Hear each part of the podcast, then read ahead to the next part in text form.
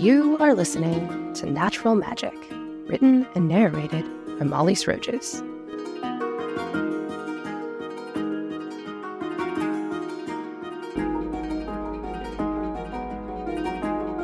Chapter 19 Ayan. Ayan stood in the Yub temple, where her mother had once been a priestess. She gazed at the dark halls and statues around her, thinking of her mother's coming of age, which had ended in her vows to the temple. A priestess in a royal blue robe and veil approached her. How may I help you, child? She sniffed slightly as she said it, and Ayan got the impression this woman knew exactly who she was the girl who had attempted to steal the princess's jewels. Ayan chose to ignore the contempt in the woman's voice.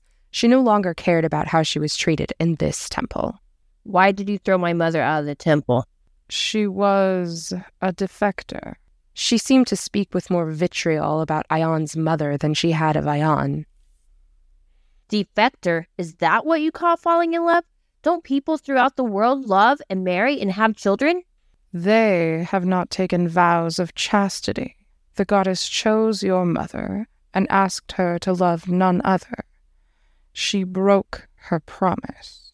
Ayan put her hands on her hips.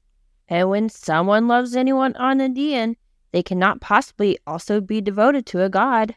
She didn't add that she got the impression the goddess hadn't chosen her mother, the priestesses had.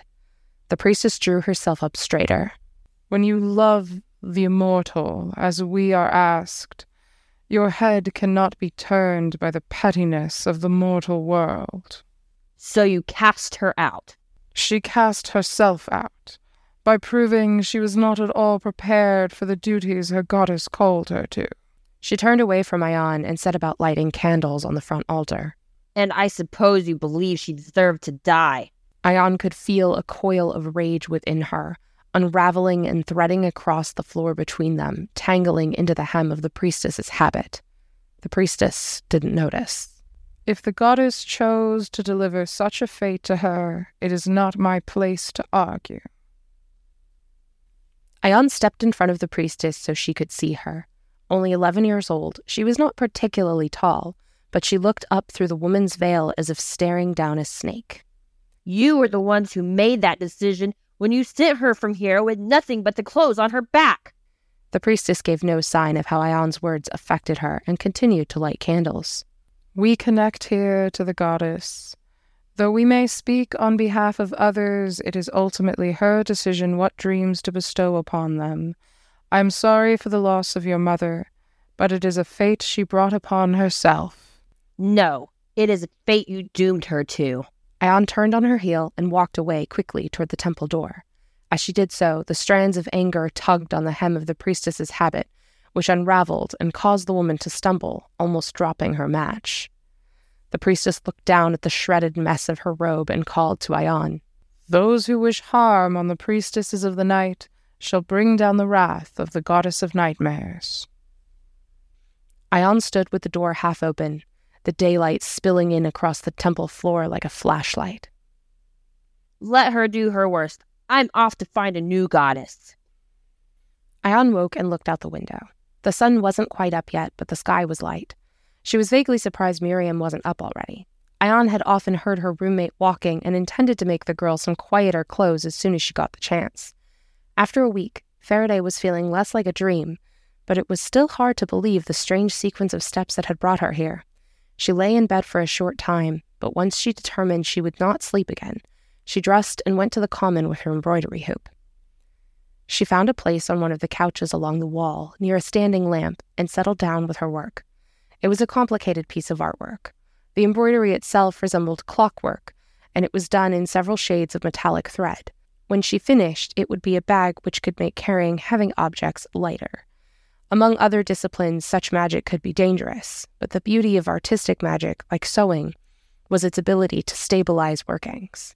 She had been working for some time when she heard the swish of wool step into the room.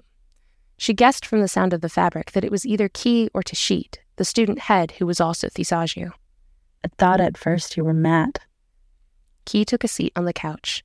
Ayan could hear her fiddling with something in her hand, something wrapped in paper. She continued her embroidery. I have noticed he spends a lot of time in the common. Yeah, I suppose he's having trouble adjusting to his roommate.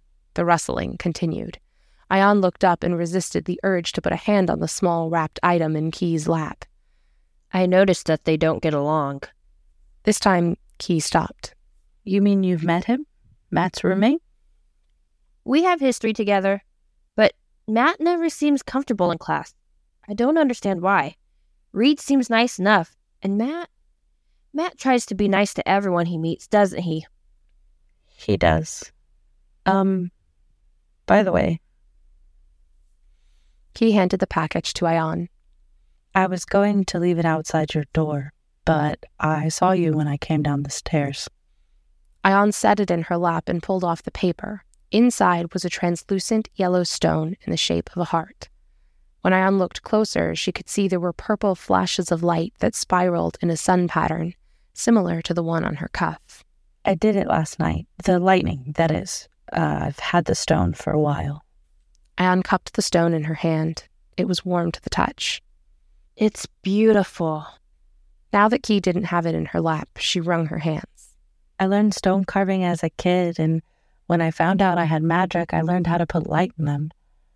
I know you said you aren't Palan, but sorry, it's stupid. It's lovely.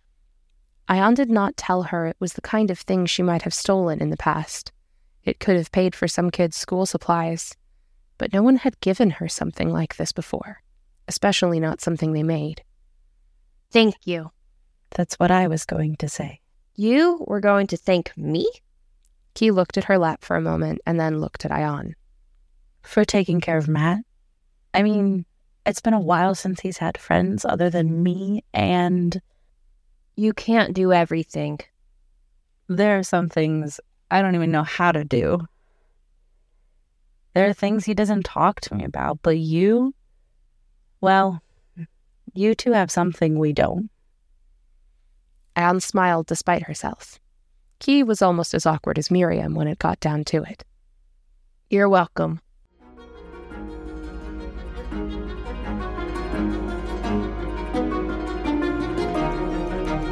You have been listening to Natural Magic, written and narrated by Molly Srojos. The role of Ayan was played by Brittany Nunez, and Key was played by CJ Brannaman. Music and sound effects from Pixabay. To learn more about our artists or to read this book online, find The Stitch Witch's Apprentice on Tumblr, or follow the links in the show notes.